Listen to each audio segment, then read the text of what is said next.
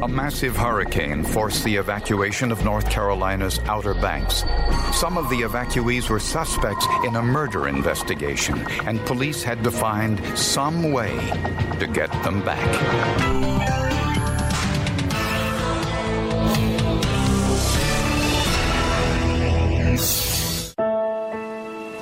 The Outer Banks of North Carolina is one of America's favorite getaway destinations. Nearly 7 million people visit these beaches every year. The beaches are very nice, lots of good restaurants, real, real family oriented place. In 1993, Janet Siclari came to Nags Head, North Carolina for a week's vacation, along with her brother Robert and several friends. Janet was 35 years old and had recently broken up with her boyfriend. Janet had previous 10 year relationship with someone. It just never was totally right for her. It had to be perfect. And she never found the, the Mr. Perfect that she was looking for. On their last evening in town, Janet went to dinner with her two girlfriends. Later, they went to a nearby nightclub. The girls decided that they wanted to get home. They were tired and they wanted to pack up. Janet was still having fun and was partying, so they left her with the car because she was going to be basically by herself, and they knew that she would be easier to drive back while they walked together.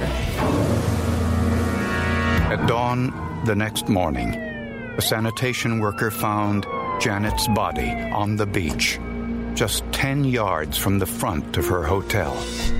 She was only wearing a blue denim top with no clothing below the waist, and she was clutching a pair of white denim shorts to her neck area. Rape test kit proved Janet had been sexually assaulted. Next to Janet's body was a pair of men's size 9 tennis shoes with gray socks inside. It was very odd that there was this rape and murder on the beach and this pair of shoes within 30 feet of the body. This was just sort of a bizarre fact to me. And we had always been suspicious that they were connected. It is just too coincidental.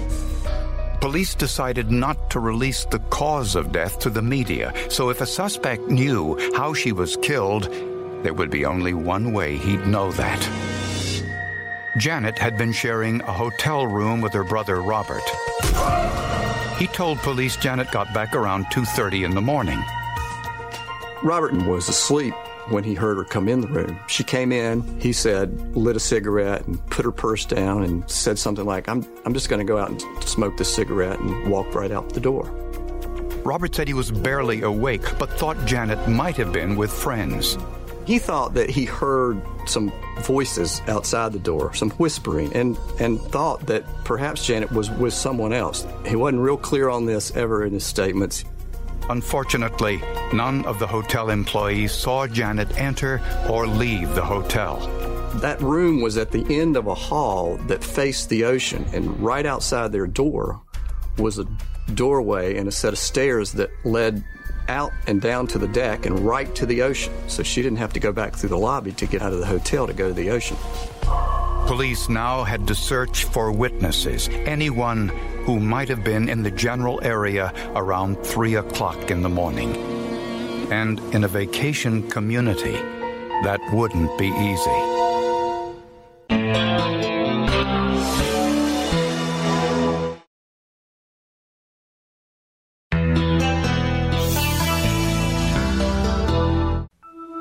No one, neither family nor investigators, could make sense of Janet Siclari's murder. This was a horrific crime. This was a stranger sexual assault and murder. And if there is any other crime that's more horrific than that, I don't know what it is. Things like this don't happen to people who live their life honestly and decently. They just don't. Carolinian Inn was a relatively large hotel that went north and south for some hundred feet. It would have been a sound barrier that would have prevented anything probably that had occurred on the beach except some loud firework type sound or a gunshot to have been heard. Police attempted to retrace Janet's steps on the day of her murder. According to her two girlfriends, Janet spent time in the afternoon with the hotel's bartender, Reed Powell, and they immediately hit it off. They were talking to each other. Janet was flirting a little bit, I think, with Reed. He was quiet and he was shy, which was probably very attractive to Janet. Later that evening, Janet and her friends ran into Reed at the Port O' Call bar. Reed was there with his girlfriend, but he had gotten into a fight. While Reed was at the Port O' Call, he saw his girlfriend dancing with another gentleman and um, got a little bit upset about that. And there was a slight altercation as a result. When Janet's friends went back to the hotel, Janet stayed behind to talk to Reed. They left the bar at closing time around 2 a.m. So he stated that he was going to take a cab. And at that point, Janet told him there was no sense in that, that she would give him a ride since she was going right by his house to go back to the hotel. When questioned, Reed Powell told police that after Janet dropped him off at home, he got the keys to his car and went looking for his girlfriend to patch things up. His girlfriend was an employee of the Carolinian, and they had apartments there for employees. The Carolinian was also where Janet Siclari was staying. Reed drove to the Carolinian Hotel, and while waiting there for his girlfriend in the parking lot, he observed Janet arrive at the hotel and go inside by herself. Reed said he didn't speak with Janet at the time. He eventually saw his girlfriend when she returned to the hotel. They got into a verbal argument, and he ended up slapping her across the face. Um, that pretty much ended the conversation. His girlfriend went on to her apartment, and he went back to his apartment. When police asked Reed what he was doing while waiting for his girlfriend, he made a shocking revelation. He had gotten hungry and carried with him a steak knife and a stick of pepperoni and sat in the car as he was waiting for his girlfriend to return. This was a valuable piece of information and possibly incriminating. Janet had been stabbed to death on the beach that night, but police didn't release this information to the public. Reed Powell admitted he was sitting just 100 yards away from where Janet was murdered with a knife in his hand. Reed Powell was a very prime suspect in the investigation. They had had interactions that day indicating something more than just a friendship or just an acquaintance type relationship. So all of this was very much a concern of ours and led us to look at him very closely.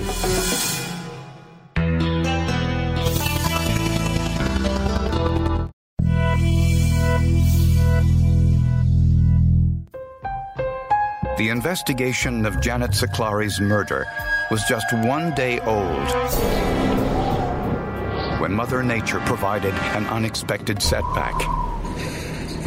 Hurricane Emily, a Category 3 storm, was bearing down on the Outer Banks of North Carolina. The whole island was completely turned upside down by a mandatory evacuation caused by a hurricane that did significant damage to the island. So we lost the crime scene and we lost, we thought, where we were worried that we were losing witnesses. Approximately 80,000 people evacuated the area, but the prime suspect, Reed Powell, stayed in town. There was only one person that we thought could be a suspect, and that was Reed. He was the only person that we had talked to extensively that week and allowed into our little circle. Police searched Reed's home and confiscated several steak knives. The steak knives were submitted to the laboratory to look for the presence of blood on them. Uh, however, none of them demonstrated any indications for the presence of blood. Investigators also took a sample of Reed's DNA. At the time, in 1993, DNA testing wasn't as advanced as it is today. The method at the time was to compare the length and patterns of autorads, which look very much like barcode. We compared the DNA profile from it to the DNA profile from the vaginal swabs, and it was very easy to determine that it was not a match. I think we were all somewhat surprised that he was this was not a match. Police discovered there were 10 other men who were either in the vicinity of the murder or had some contact with Janet the week of her vacation. all were asked to provide a DNA sample. I examined them and their DNA standards and compared them to the DNA profile obtained from the sperm cells. Every single one of them was eliminated in this case. It began to look like the perpetrator had already left the area, either because his vacation was over or because of the mandatory evacuation. At that point in my career, I'd never had a case of this significance that we were not able to solve. So it was extremely frustrating and, and extremely heartbreaking. Months stretched into years, and the case turned cold. But during that period of time, the FBI developed a way for every state to access the DNA profiles collected in other states. At the time, not every state collected DNA samples from convicted felons. But for the majority that did, this new system was a godsend, and they called the database CODIS, or Combined DNA Indexing System. So, in 1997, almost five years after Janet Siclari's murder, North Carolina officials entered the killer's DNA profile into the CODIS system. And they got a match. Amazingly, it matched someone living just an hour away in the same state of North Carolina. This was our first, what we call first cold hit of a unsolved murder homicide, no suspect. Uh, and this was the first cold hit the state had ever had. The DNA matched 32 year old Thomas Jabin Berry, a commercial fisherman and convicted sex offender. One of those convictions was for an assault on a 12 year old girl. Berry claims he was innocent of that charge. She wasn't 12, she was 14. I got the paperwork in there, but uh, or she was 13 going on 14 or something like that. But um, no, it was all consensual. She was 12 years old. She was a kid. When police caught up with Berry, he was in prison for a parole violation. Investigators showed him photographs of Janet Siclari and asked if he'd ever seen her. At first, he claimed he hadn't. But in a subsequent interview, he said he vaguely recalled her. I had to have had sex with Janet. I mean, that's obvious from the DNA, but it would have been consensual, and there was no. I, I would have never killed nobody. I'd never kill anybody. For him to say he had consensual sex with uh, Janet is untruthful. It's a lie. Uh, I think the evidence shows that what happened was a rape and a homicide. We were dealing with two crimes here. One was a rape and one was a murder. And while the evidence of DNA, we felt like went very strongly towards uh, prosecuting a person for the rape of Janet Siclari, that wasn't conclusive evidence of a murder. For more evidence, investigators had to look at the shoes found next to Janet's body. And inside, they found a huge surprise.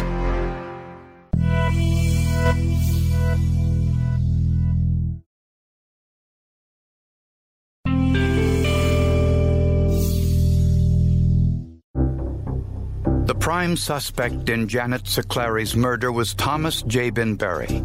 He admitted he was in Nag's Head at the time, but he claimed any contact he had with Janet was consensual. I had sex with a lot of people on the beach. I wouldn't have had any idea, you know, if we met that way and then just started walking and talking and one thing led to another. I've had that happen several times in my life. As a matter of fact, my first wife and I met that way. but a look at Berry's background revealed his sexual history was far from innocent. There were approximately a dozen other victims of sexual assault by Mr. Berry. We found one incident where he actually raped a young lady on the beach. As for the night of the murder, Berry admitted he was on drugs. I think Berry had been on the beach that night somewhere, partying, drinking, and doing crack. He admitted in his statements that he, that period of time, he was high on crack a lot. To Janet Siclari's friends and family, The possibility of her having sex with a complete stranger was totally out of character. She wasn't one to have a casual fling or an affair with someone. She was looking for something really sturdy in her life at 35 years old, a nice, good relationship. But prosecutors didn't have to convince Janet's friends. They had to convince a jury. In an attempt to find something besides the DNA that tied Berry to the murder, detectives turned to the only other evidence at the crime scene the tennis shoes. Berry denied the shoes were his. The only way we could think to do that was to find someone who could do shoe impressions to see if there was a way to say, like a fingerprint, except, of a, except with a foot and a shoe. Investigators contacted Robert Kennedy, a forensic expert with the Royal Canadian Mounted Police. He had an international reputation for using barefoot impressions, particularly on the inside of shoes, as evidence. I became involved with the uh, barefoot research uh, back in 1989. And as a result of a serial killer back in New Brunswick, we needed to see if the suspect's barefoot impression would match the impressions found inside of the shoe.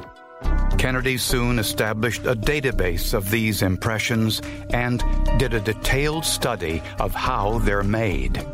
When somebody wears a pair of shoes, the foot generates a large amount of heat inside of the shoe, so the foot will sweat. The weight bearing area of the foot will cause indentation on the insole of the shoe. So you have a combination of slight indentations, uh, sweat, uh, dirty, darkened marks inside of the shoe. These marks are unique to an individual's feet and therefore provide a potential basis for comparison. Kennedy got inked impressions on the bottoms of Thomas Berry's bare feet. Then he cut out the insoles of the shoes from the crime scene and photographed the surfaces. The images were overlaid for comparison. There was no dissimilarities between the impression that Thomas Berry would make and the Spalding running shoe. So I was able to form a conclusion that uh, Thomas Berry was the likely wearer of the Spalding running shoes. To law enforcement, this placed Berry at the crime scene with the body. Prosecutors believe Janet gave Reed Powell a ride home from the bar, then went to her hotel. They believe her brother was mistaken when he said he heard voices coming from outside the room. Janet went back outside to smoke a cigarette. By tragic coincidence, Janet ran into Thomas Jabin Berry, a man with a history of sexual violence. He was also high on drugs. Prosecutors believe he used a knife to force Janet to have sex. Then he stabbed her to death so she couldn't identify him. Some in law enforcement think Berry left his shoes on the beach, so his shoe impressions wouldn't lead investigators back to his aunt's house near the hotel, where they think Berry spent the night. In the end, Thomas Jabin Berry was the one who did himself in. Uh, if he had not violated the conditions of his parole, his sample would never have been available for us to analyze. During Berry's murder trial, prosecutors learned an unfortunate piece of information. He was back in the holding cell during the trial, and he made a comment to a jailer, They'll never sentence me to death. And the jailer said, What are you talking about?